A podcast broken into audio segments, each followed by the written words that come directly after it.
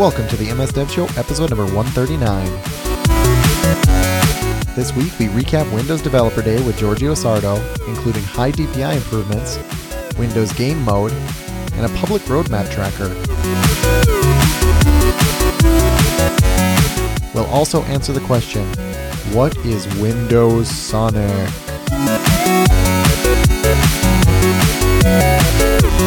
This episode of the MS Dev Show brought to you by Aspose, the market leader of .NET and Java APIs for file business formats. Natively work with DocX, XSLX, PPT, PDF, MSG, MPP, image formats, and many more.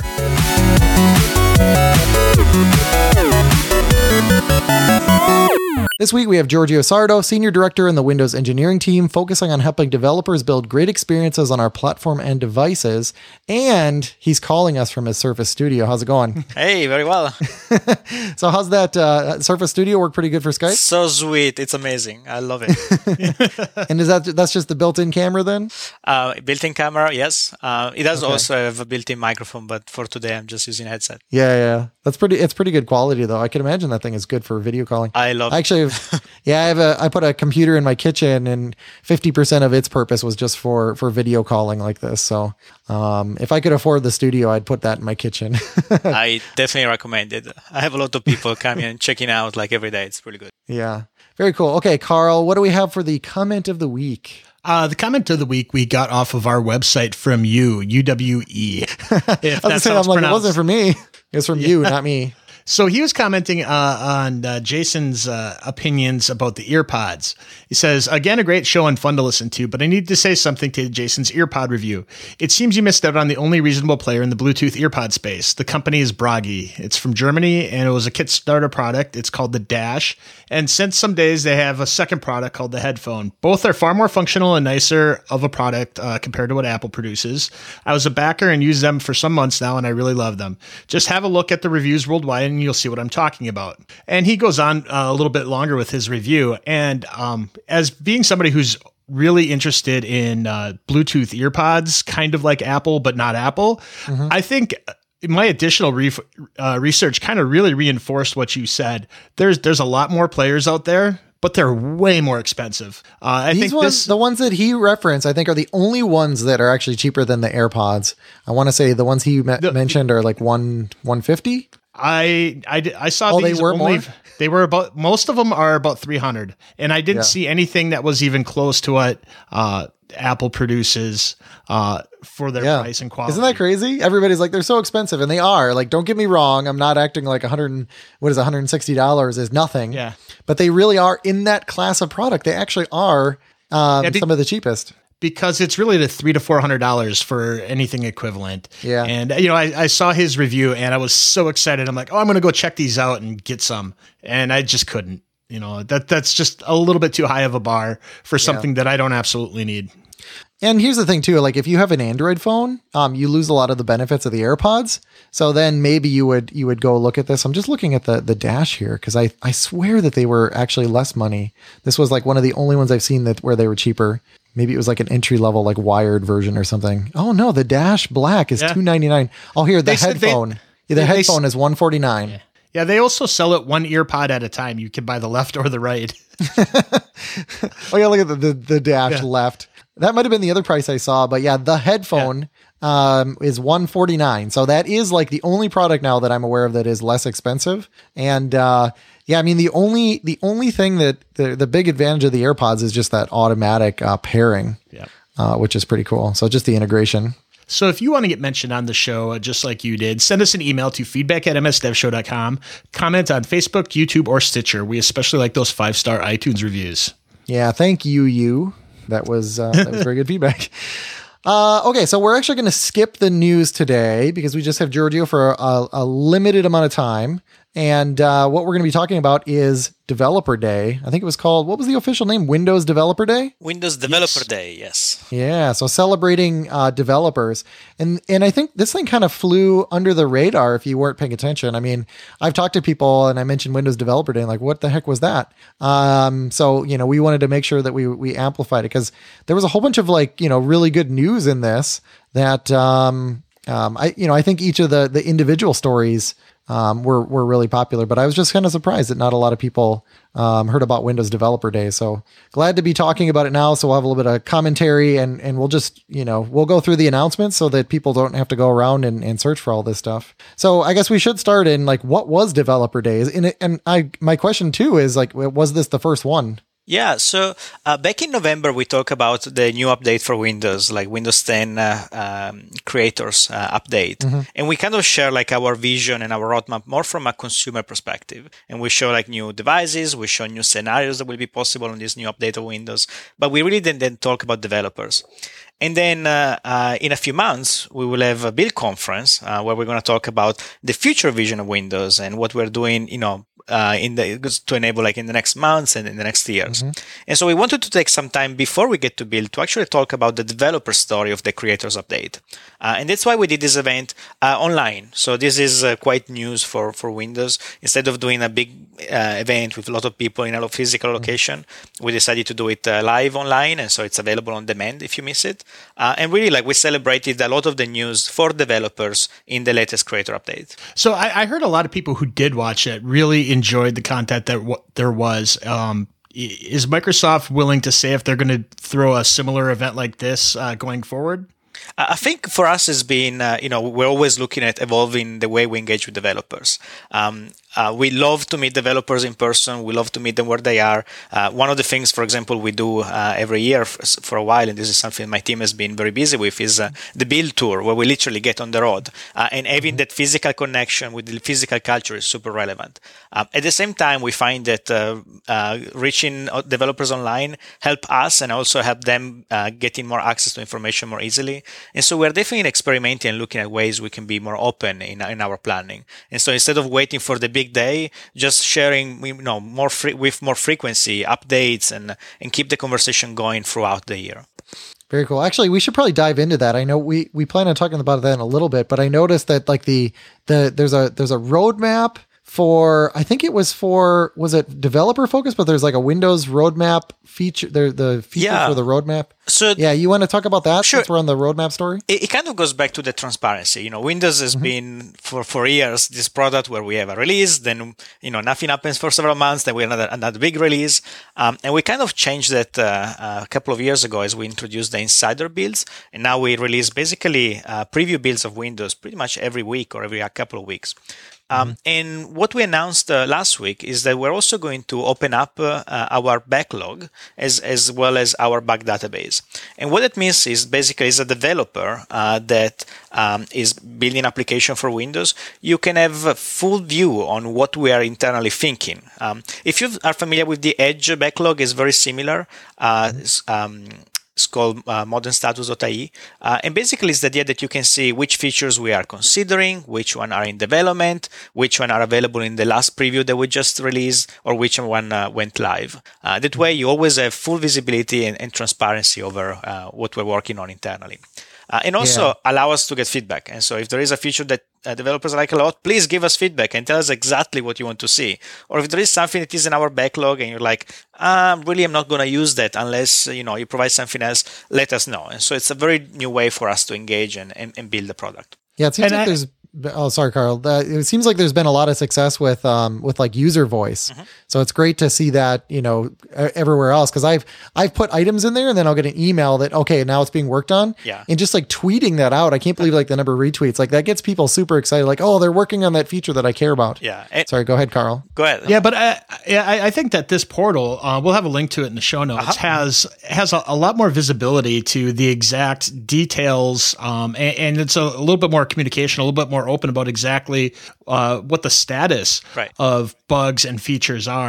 Uh, one, one great example is there's uh, a former guest of the show, uh, Ginny Caughey. She's been a, a championing uh, to get SQLite into UWP apps into the SDK for a long time, and she uh, had brought that up th- during the question and answer period, and it was noted that there's something that was under consideration. So immediately when the backlog went open uh, several people noted that it wasn't there, and so you know. Uh, people on the team ha- were being able to be contacted and it got there and it's you know l- properly labeled under consideration right. so it's really nice to be able to see that and, and you know kind of hold microsoft a little bit of accountable for the promises that it makes as a matter yeah. of fact, the feedback you just mentioned is actually, I believe, available in the last uh, insider build. So you should check out the our backlog again. Uh, but uh, we're oh, actually excellent. shipping now SQLite as part of the SDK. Uh, so you don't need to actually deploy it with your application. That improves performance, reduce the size of the binary, mm. and put the, the, the accountability on us to keep SQLite mm. updates. So all yeah. good stuff coming. Yeah, a million eyes are better than one, I guess. Um, this this page, this is awesome. I love I love how you guys have laid this out. I I think this is even more consumable than uh, than user voice, honestly. Yeah, um, I think user voice yeah. was very good for, uh, and we're going to continue to use user voice. By the way, uh, it's really good to to see uh, to stack items compared to each other to do the up vote. Right, a developer goes in, put a feedback, and then other developers can go in and do up or down vote. Uh, this one is our view of that, right? So after we triage user voice, we combine it with our internal planning. This gives like an up-to-date status on what is that uh, on our dashboard right now and what is instead not considered because we're prioritizing these other items. And you'll find there are connections between the two. So you'll find that in the backlog, we often point to this was, I don't know, like the top item on user voice. So you'll find that connection as well. Oh, yeah. I see that this is linked to user voice. That's pretty cool. Okay. I like it. All right. So you had mentioned that uh, the SDK, and considering this was for the creators update, do we have as developers access to the preview SDK already? You do. Last week we released it uh, uh, publicly, so all developers can go and download it. In order, to, it's a it's a preview. So in the spring timeframe, we're probably going to release the, the final version. But today you can go and download it immediately. Uh, all you need is Windows 10 Insider build. Uh, I think the last one is uh, 15,021. Uh, but if you go, I'll, I'll, point to the resources on on this podcast, and you can go and install an Insider build of of the OS, and then you can ins- install an Insider build of the SDK, and you're up and running. So it's available. It, also builds on top of Visual Studio 2017. So in addition to all the great greatness of the SDK and Windows 10, you also get all of the new cool things from Visual Studio 2017, which I absolutely love. Like it's faster to install, very clear uh, setup path. It's faster to run applications to connect on VSTS. It's really good.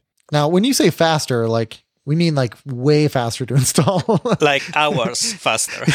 yeah, yeah. Like hours. And uh, and also yeah. the, the size on space, one of the, the, the, feedback that the Visual Studio team got in the past is that when you install Visual Studio, it can occupy quite a few gigabytes. Uh, and sometimes mm-hmm. you actually don't need all of that uh, uh set uh, with you. Uh, and so now you actually select the workload when you install it. And so you can decide, you know, am I building a website or am I building an application? And then based on that, it optimizes exactly the resources that you need on your machine.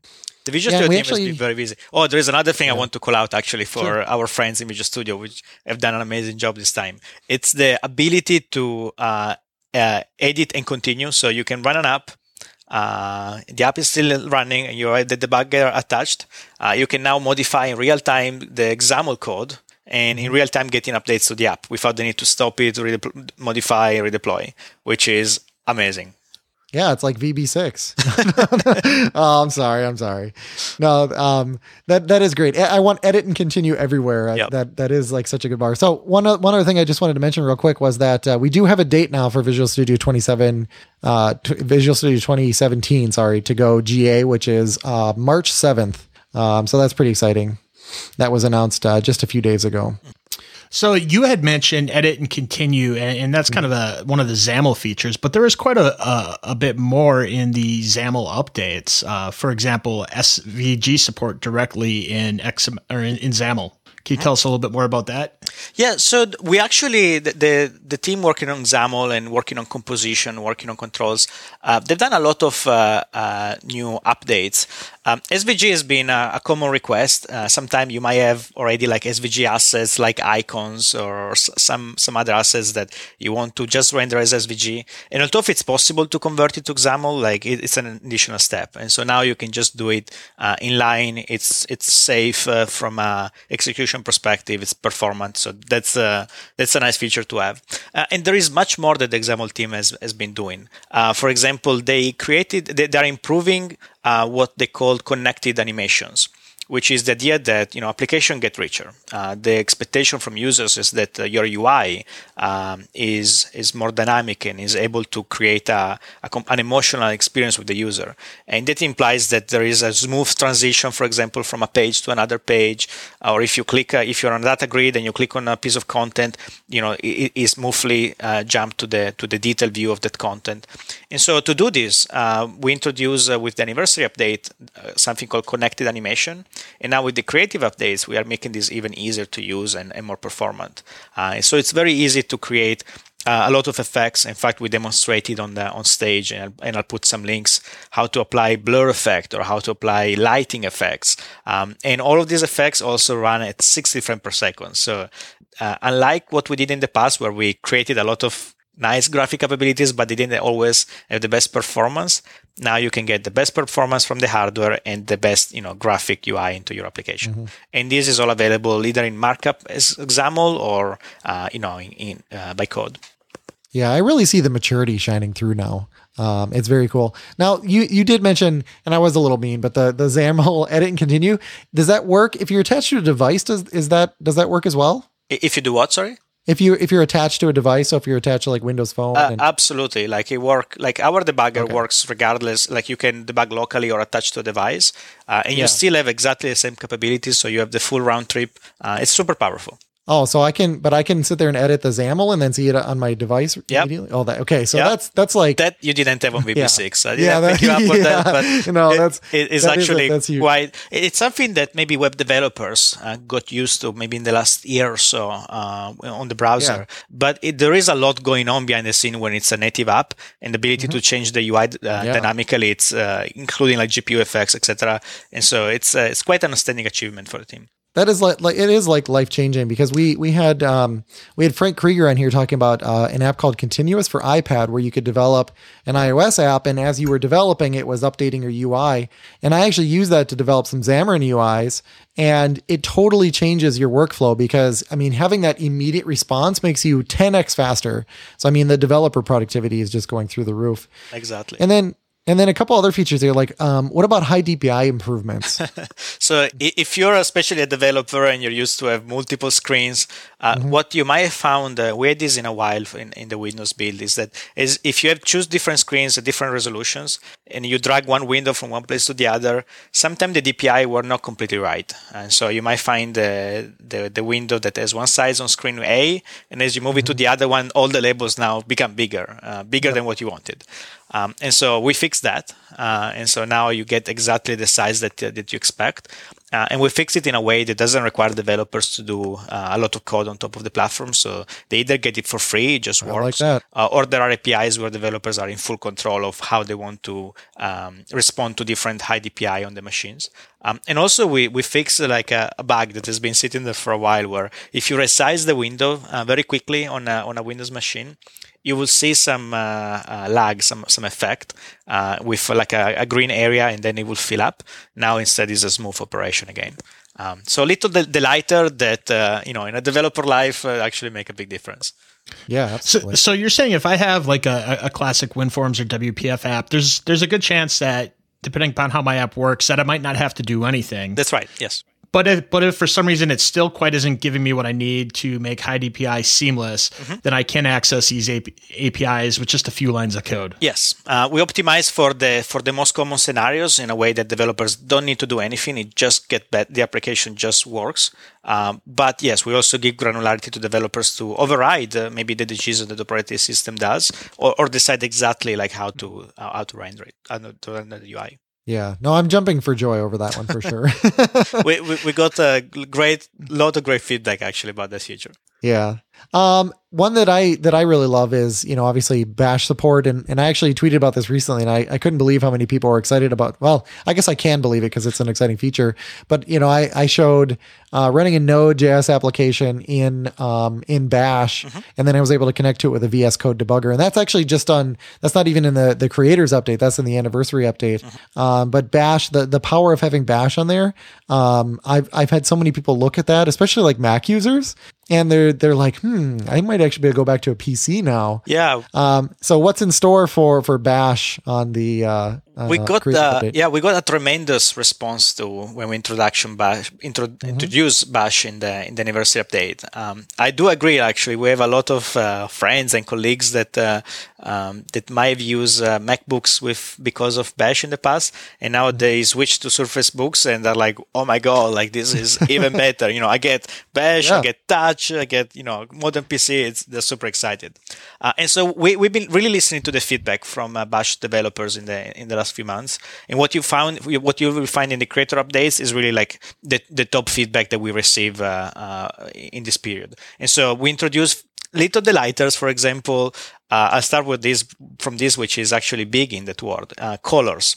Uh, so we improve the way colors work in the shell. Uh, in, the in the Bash window, we support many more colors, uh, and that allows for richer rendering of just uh, uh, console applications. We introduce mouse support, so you can now select the mouse. Um, similar to how you used to do in the in the command window. Uh, so that's just little delighter. Uh, there have been multiple uh, improvements in the in the Bash in the Windows subsystem for Linux. Uh, for example, uh, support for the uh, most common uh, developer tools. Um, one of the things we demonstrated on stage is uh, connecting the Bash console to actually Visual Studio. And so you can uh, start something in Bash. Then let's say you want a rich editor, you can open up that in Visual Studio. And we even allow Visual Studio now uh, basically open like an SSL tunnel into the Bash window, and that allows you to debug into into the Bash window. Um, Okay. And so it's uh, you get the full fidelity of your Bash environment with the power of a modern tool for debugging and coding, which is like like Visual Studio. Yeah, um, that's amazing. which is- yeah, because you're because you're writing for Linux, Right. Debugging on Windows. It's really all the same machine, but it's still legitimate. yeah, And somebody you had can just compile, asked me. so you can easily compile from Visual Studio and still compiling. The compilation is not happening as a Windows process. Oh, it's hap- It's oh, that's happening as a, as a inside your Bash environment. That's pretty So clever. That's That's that's, pretty very clever. clever. Yeah. Yeah, I was cheating by using Node.js, and somebody just asked me. They're like, they're like, can you use VS Code to debug? And all I did was I just started the Node debugger within the Bash shell, Mm-hmm. and then I just told VS Code to connect, and if it, yeah, of course it worked. Mm-hmm. Um, I you know I figured it would, but it, it just you know it's still like there's there's so much magic there that it's just hard to wrap your head around that it is that simple, it is that easy, and it just works, and it's that's pretty cool with the whole Visual Studio thing as well. A- And the great thing is that again, we're not reinventing the wheel. We're just connecting into Yeah. the powerful Bash uh, environment. And then for developers that are, you know, a dependency on that environment or love to use in that environment, they also get the benefits of modern tools. Uh, so Yeah. that's a win-win for everybody. And then Carl, I don't remember if we mentioned on the show, but you, you can launch. I think we might have. You know, you can launch Windows binaries from uh, from the Bash shell as well, which is pretty cool. What else we got here? Go ahead, Carl. So uh, there's been a bunch of Windows Store improvements too. Yeah. So one of the things that uh, we discuss, and, uh, and I'll keep it a bit broader than just a store. Um, on Windows, like we developers have multiple channels to distribute their application. Uh, the store is one of them. Uh, and we love it. And we are seeing more developers using it, and it provides a number of services. And we talk about uh, a number of things that developers can do on the store, a number of new features coming to the store. Uh, there are also a class of categ- a category of developers that uh, might have their own uh, mechanism for distribution, or they might use other systems like MDM tools uh, or uh, um, Windows Store for Business. And so we're really improving the spectrum across uh, in terms of new capabilities and, and more control to the users. Lastly, we want to help users acquire more users, uh, engage their users, and then monetize their application, right? And each developer will have a different uh, business model. Uh, and so we made a number of announcements uh, uh, towards this path uh, last week. For example, for acquisition, we announced um, the availability now of uh, Facebook uh, app install ads. If you're not familiar with it, basically allows you to create an ad inside the Facebook network. So these will be available on uh, Facebook uh, website as well as their applications, and that ad can now point directly to your application. Uh, as a Windows application. That's super powerful because it allows you to, for example, uh, create very targeted campaigns. You can say, I want to target only people in this demographic, in these countries, in this age that have interest for this specific, uh, you know, uh, uh, areas or that are part of these groups that work at this company. So it's very, you know, targeted uh, um, uh, reach with with the Facebook network, and then connecting that into the Windows ecosystem, and so suggesting users uh, to connect and install your applications. So this was one of the things we announced last week. another thing, I was just gonna say. I was just gonna say real quick in the in the show notes, Carl. We should include a link to the. Uh, there's a there's a Facebook page that you can get to under your. It's somewhere under your preferences that will tell you like everything Facebook knows about you. and Of it's course. pretty. It's pretty crazy. Like it even knows. It knows like where you lean politically, and it knows like all these other demographics, and those are all targetable attributes, which is very interesting. They know a lot about you. and that's how you know some companies out there build their business, right? If you look at Facebook and Yep. Google, but uh, you know there are pros and cons, obviously, that approach. Um, Yep. Then the other thing that we announced is, and we actually released, is the availability of uh, uh, another SDK for uh, uh, analytics. Uh, this one is from Google. Uh, it's called Windows SDK for Google Analytics. And so we did this because uh, we actually already have analytics into our platform. We provide it with Azure, we have App Insights, we have analytics in the Windows Store. But we also realized that there are a number of developers out there that already built like their own analytics systems uh, on other platform using maybe tools like the one from Google. And so we want to support developers where, where they are, and we wanted we wanted to give them a choice uh, of which uh, tools and which analytics to use. And so now, as a developer building Windows applications, uh, you have a choice also to use uh, the Windows SDK for Google Analytics, which is easy to. Br- it's just a NuGet file, so it's easy to bring into your project. Um, with one line of code, you just send events from your application. Works very similar, like to how you will track normally a website if you're familiar with that.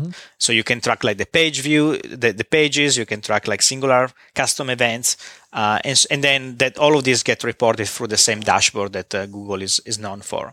Or if you want, you can just use the analytics in uh, in the Windows Store. And so one of the things we announced in the Windows Store is the support for custom events. And so you can send a custom event, and then you will see it on your store dashboard uh, on uh, on the Windows portal. Oh, that's pretty cool. Yeah. So just developers have endless choice here. Right. Aspose offers a powerful set of file management APIs with which developers can create applications, which can create, open, edit, and save the majority of popular business file formats. Their product range supports a multitude of file formats, including Word documents, Excel spreadsheets, PowerPoint presentations, PDF documents, OneNote, Outlook, Project, Visio files, popular image formats, and many others. Aspose produces APIs for .NET Java in the cloud, which can be utilized in almost any modern language available today. Visit www.aspose.com for a free 30-day no limitations trial. And if you get stuck, message the friendly support team for help. All technical support is offered free of charge. Remember, if you're a lucky winner, you will receive a free developer small business license for Aspose.words for .NET, a powerful toolkit to work with Word documents in your applications. And then lastly, so this is more for SDKs on on, uh, on our uh, partner ecosystem. From a store perspective, we've done a lot of improvements in the creator updates. Uh, I think the three main area that we targeted were uh, improvements in the submission. So now we provide a lot of uh, more control over submitting application to the to the store. For example, we provide a, a- almost every uh, capability that is part of the dashboard is also available as an API. And so as a developer, you can automate the process of submitting and keeping your app updating, submitting all the metadata. So if you have an application translated in 10 languages, uh, you can just have an API that suck the data from one place and like import, the, import and export the data from different locations very easy versus the need to do it uh, all manually.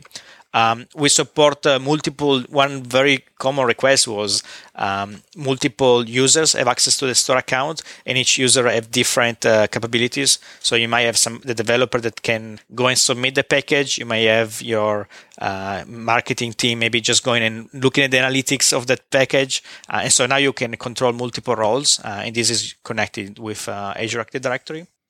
I've heard that request yes, there you go. So it's now live. times. Um, yeah. And then a lot of uh, new capabilities in terms of uh, um, analytics and monetization. This is an area that is particularly important for developers using the store to distribute their apps. So more uh, ads capability, like new rich type of format of ads, um, new type of banners, uh, helps doing campa- building campaigns coming from your application um, more um, APIs to respond also to the feedback coming from, from your app. So a lot of like capability for, for analytics. And then finally, if, if you're a game developer, there are tons of more capabilities for you as game developers from uh, uh, trailers and live Xbox live badges and uh, um, conditional discounts. We, we we got into this into one of the sessions. So if you want more details, just go and watch the session from. Uh, yeah, I was really excited uh, about some of the payment options. You said conditional discounts, but also paid upgrades. There's a lot of times where uh, if you're going to release maybe a, a, major version that you may not want to charge full price, but you know ha- have a smaller price for those who have been with you uh, along the way to to get the right. the full version of the app. So I thought that was those uh, are some things that I've he- heard other developers really asking for. So it was nice to see those get included. Yeah, and another neat feature that is coming it's uh, it's a the, the, team just finished developing, so you will see it in the in the next uh, uh, rollout uh, in the in upcoming upcoming rollout. Is the ability to say if if as a developer you have multiple apps, you can also have a condition where if the user already acquired application A, you could apply a discount to application B. Uh, so you have a lot of more control into oh, how you how you yeah because then you, you could buy like provide. a suite of products. That's right. Yeah. Yeah, that's very cool. Yeah, because that's one of the biggest complaints about like the i the uh, the iOS store, and particularly now with like the iPad Pro is is that it the it just there's none of those tools are in there to support that type of uh, ecosystem. So it's great to see it on our side because that's you know the the people that are using these devices are are going to be power users. Um, so that's pretty exciting. Um, anything new on the? I'm I see it called a couple different things here: the desktop bridge, the Windows bridge. Um, I don't know. It used to be called like desktop app converter. I don't know what that's called now.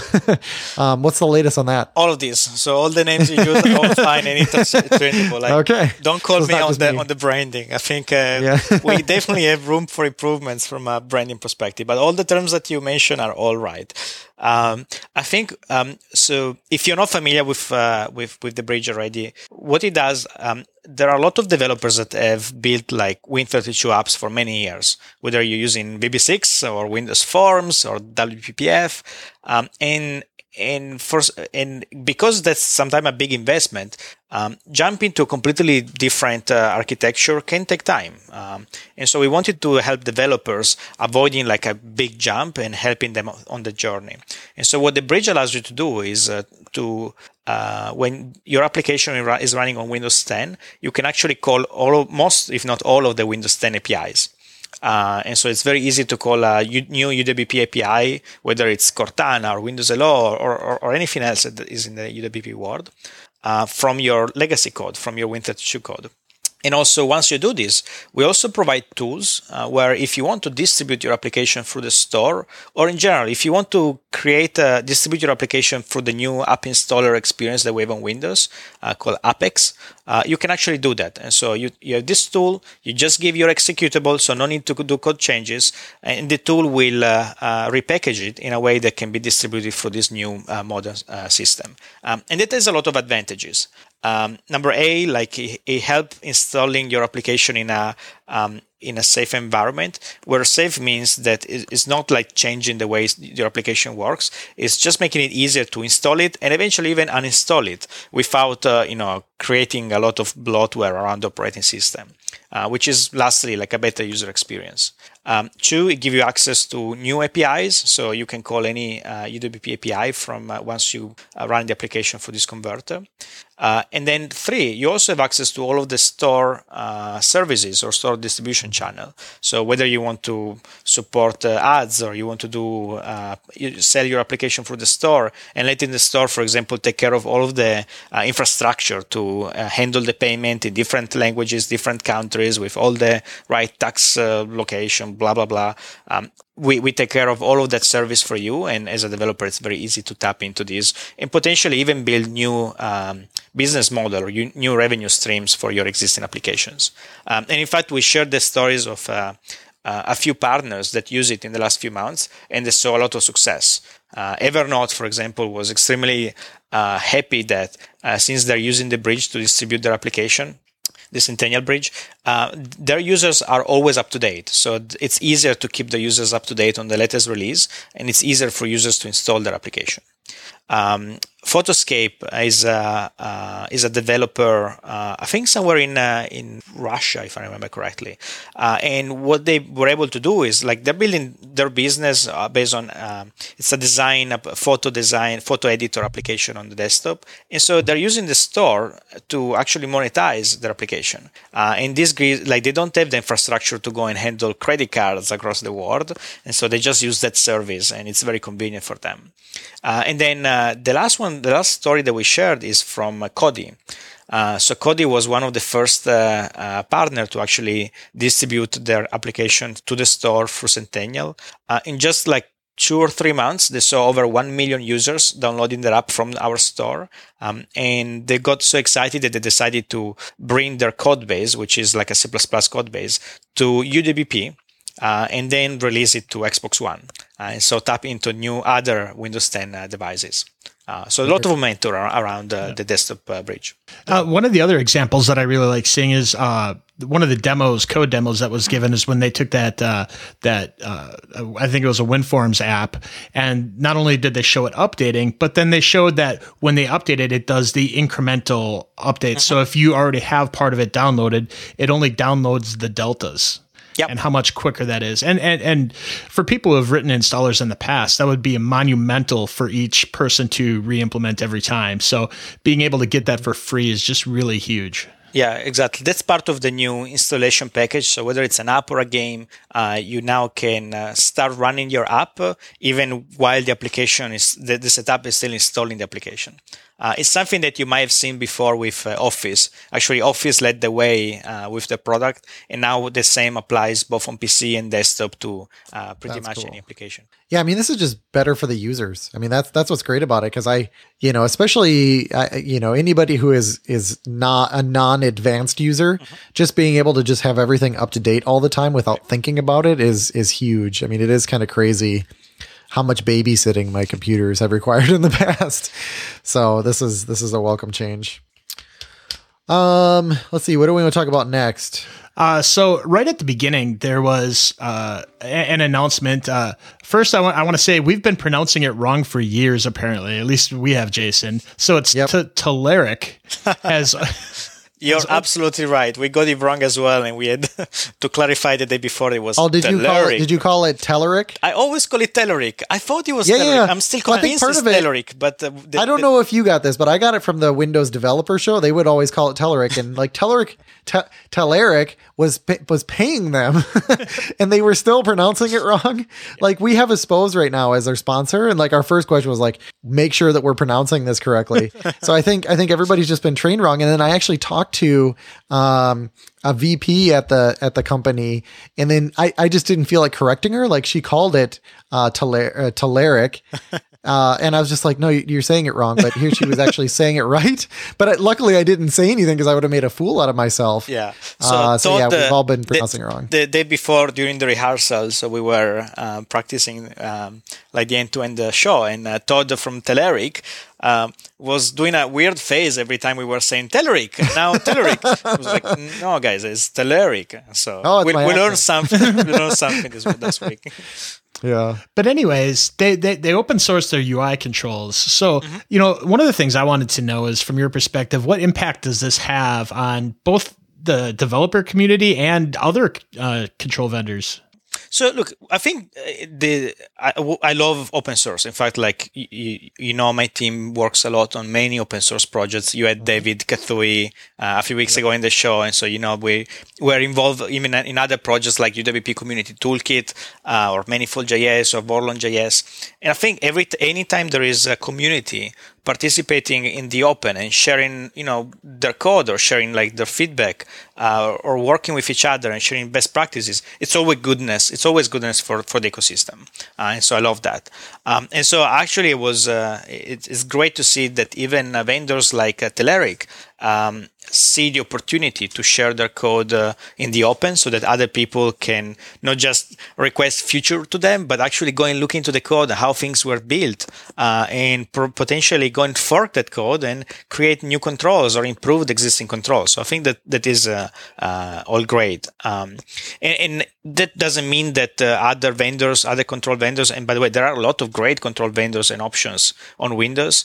Um, you know, they still provide a lot of value, and so they still provide uh, unique controls that I know uh, their customers are are are, are buying or, or are subscribed to. Uh, and so I don't think this is uh, gonna uh, impact uh, in a in a negative way. In, in, if anything, this is gonna be good for the health ecosystem. Create the right tension between you know when you decide to open source and, and provide you know a, mod, a business model based on support versus when you decide to put a, a gate up front and then just sell your controls. Um, mm-hmm. the, the, initial feedback and response we got is actually very positive. So we know that uh, Telerik had some controls that the community was looking for, like uh, data grid or charting. Uh, and so it's good actually to have this in the open. And I hope that uh, uh, others will follow the same uh, path and or, or will just contribute to that one of the things I, I observed directly with uh, uh, one of my team projects has been the UWP Community Toolkit. It's the power that actually developers have on influencing the platform. Um, we first started where uh, my team just put out like a few controls on the toolkit and most of the code was coming fr- from us. And then two months later, I think 85 or 84% of the contributions now are coming from uh, developers in the field wow. that knows, yeah, you know, a, that's a big signal. Right. Yeah. And, and, they, they know, you know, they're working day in day, day out on, uh, on real projects. And so they know exactly what customer need. Um, and it's great to see that, you know, health ecosystem moving on. So I'm very looking forward at uh, this and, and, any other future uh, open source project. Okay, we got a couple other ones we got to get through. Like, what is game mode for Windows? I keep hearing about this. uh, yes, um, so it, I'll give you the the developer version of that question, uh, sure. which is really about you know game developers often demand more, more, more. They want more more GPU, more CPU, more memory. I, I, want to be able to really exploit the best of the of the hardware that I'm running, um, and that's what Game Mode does. Game Mode is a is a series of things that the operating system uh, built right natively into your operating system uh, that allowed uh, developers, in particular in particular game developers, to uh, predictably request or have access to more resources uh, when they need. Uh, and so this is something that we're introducing the creators update, uh, both on Xbox as well as on PC. Uh, and lastly, we'll create, uh, you know, we'll allow developers to do even more from the application, which is going to result in an even better experience for, for the end users. Okay. That is very cool. So, you know, you brought up Xbox. That leads to another question. You know, in the past, UWP games have been kind of excluded from the Xbox store. Do we have any changes in this policy going forward? So it's it's never been like a, a policy enforcement or exclu- exclusion. I think in the in the past, the game on, on Xbox uh, used to run, you know, natively on you know on the very uh, how do you call it down to the meta right? DirectX very low performance low hooks. And now we brought uh, over the past year the same windows 10 platform that you have on pc uh, on xbox which means the same uwp app or games that you build on pc can now run on xbox. Uh, and so um, if you're a game developer and you build like a uwp game on desktop and you want to be also on, on the xbox you can apply to the adhered xbox program and there will be a very simple uh, straightforward uh, uh, program that allows you to also publish publish the same application to your to, to the console. Uh, the great thing is not just that the platform is the same, so the same code base will just work. Obviously, the interaction can be different from the PC, so you don't. It's less about mouse and keyboard; right. it's more about controller. But it's something that game developers know how to, you know, to, to code and develop into their application. And also from a store perspective, we we use the same store infrastructure, the same store submission model, and so it's really true that you can build a universal app and run it on across any device uh, from uh, the Windows 10 family. Very cool. Uh, Windows Sonic, what is that? oh, that's another cool name. Um, so it's yeah, I heard that, that. I'm just uh, like I'm like oh somebody was somebody was really getting excited about the branding. you know, it's actually Windows something Sonic. that uh, it's it's growing in the industry. The idea that sound is not just this. You know, we move from mono to stereo to stereo to the 5.1 yeah. uh, right 7.1. Uh, now the idea is actually st- sound are three dimensional.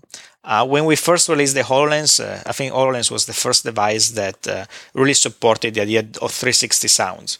And so if I'm hearing, wearing the headset uh, and if I'm using an app or a game they want to call my attention on the back, they can exactly point, uh, you know, the location of the sound, and I hear it coming from there. And so, yep. you know, mentally I turn around and I know exactly where the sound is coming from.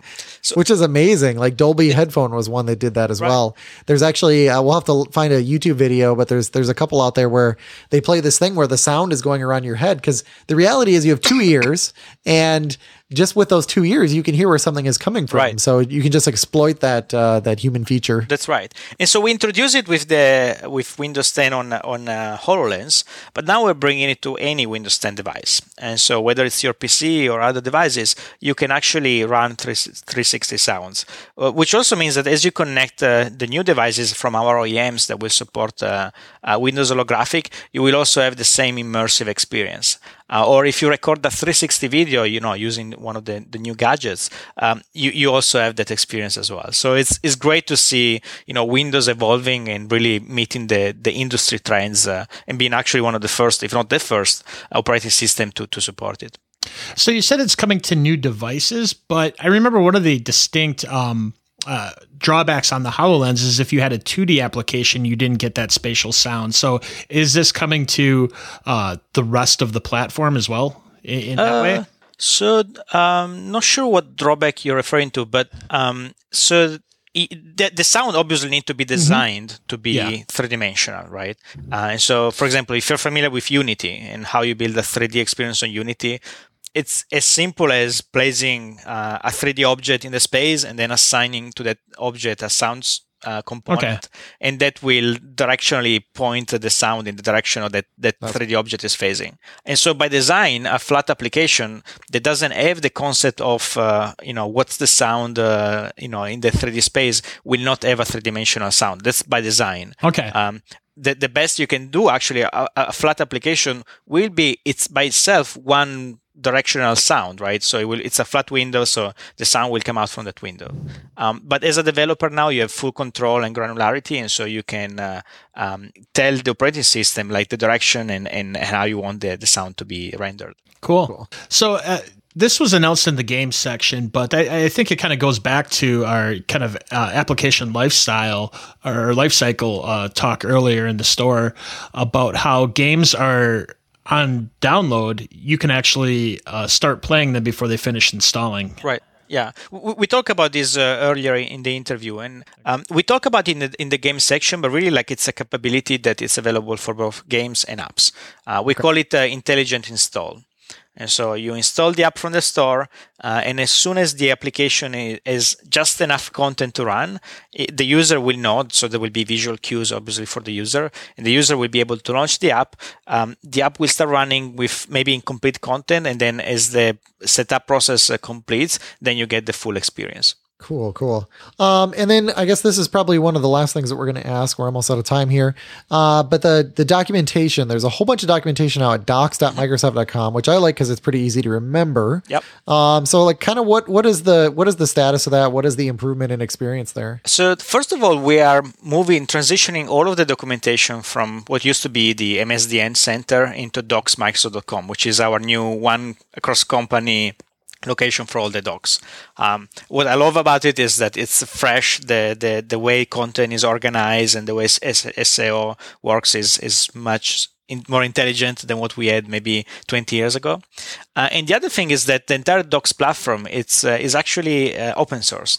And so developers that want to, or anybody actually for what that matters, they want to contribute can now just go and fork the documentation and create their own, their own, uh, you know, edits. Um, yeah. Same way as Wikipedia works today, which, uh, which is great. And so we hope this is like the way we contribute the content. So internally, uh, any team that wants to, you know, modify the documentation now can just go and do it the same way an external developer can do it. Uh, so it's, it's going to be another great uh, future for, for the community. Very cool, very cool. Um, anything else you're just dying to, to mention that we that we passed up? Well, we, we, we didn't talk about uh, web, uh, and uh, we actually, uh, you know, not all developers are building like apps. There are a lot of developers right. that are building web applications that already have a lot of uh, web content, uh, and so we've done a lot of improvements in in Edge, and so in our rendering engine, not just from a baseline perspective in terms of performance and security, but also we're bringing a lot of new features into the into the web platform. Uh, one I'm very excited about is uh, WebVR. Uh, so you can now render 3D content like Babylon uh, in, uh, in VR yeah. from Edge.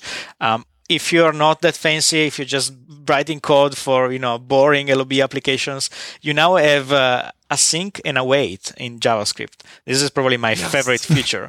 and so, you know, you can manage promises uh, nat- almost nat- natively on JavaScript without the need to set up callbacks and have all yeah. of that spaghetti code that we got used to. It's fixing the worst thing in JavaScript. Yep. Right. I think async await is going to change the way you write JavaScript forever. Yeah. Um, and so now it's available in uh, in Edge. You can already start using it today.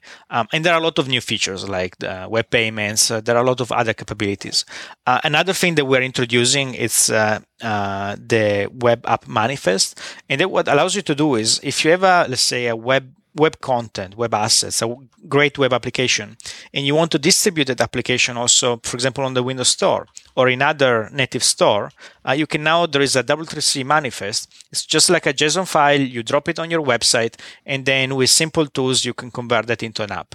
Uh, in fact, we are releasing, I believe today, so this might be actually very new, um, a tool in preview uh, called PWA Builder, which allow you okay. to build a progressive web app starting from that manifest. And behind the scenes, we're just reusing the same, you know, architecture that we've been talking about in the past few years called hosted web app on Windows. Yeah. But it's an interoperable approach, so it's a great web app experience across uh, multiple devices. So when you say interoperable, does that also mean that uh, this follows the W3C spec for the uh, web app manifest?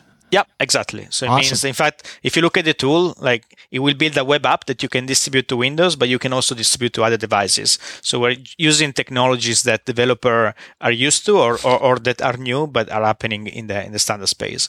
And of course, once you have a web app on a specific platform, that web application can call into native APIs. Uh, in the case of Windows, I think we, we give the, wide, the, the, the largest and broadest access to the Windows 10 APIs coming from a web application. Like a web app on Windows can call any UWP API from JavaScript. Uh, and it's very easy. So you don't need to set up bridges. You don't need to have like Cordova things. It's just the right uh, communication, which is faster, easier, and, and, and better. Perfect. Okay, Giorgio, I know we're out of time. So, uh, where can people find you if they want to learn more about what you're working on? Uh, find me on Twitter. Uh, so, I'm definitely active on Twitter. Uh, I travel the world, and so if uh, if you find me at an event, please come and say hi. Uh, but definitely G Sardo, G I Sardo on Twitter. It's my handle. Perfect, perfect. And Carl, where can people find you? You can find me on Twitter at Carl Schweitzer. And I'm Jason Young. You can find me at ytechie.com or on Twitter at twitter.com slash ytechie. So, Giorgio, thank you so much for coming on here and talking about all this. That was such a great summary and really appreciate your insight here. Thanks for having me. Bye bye.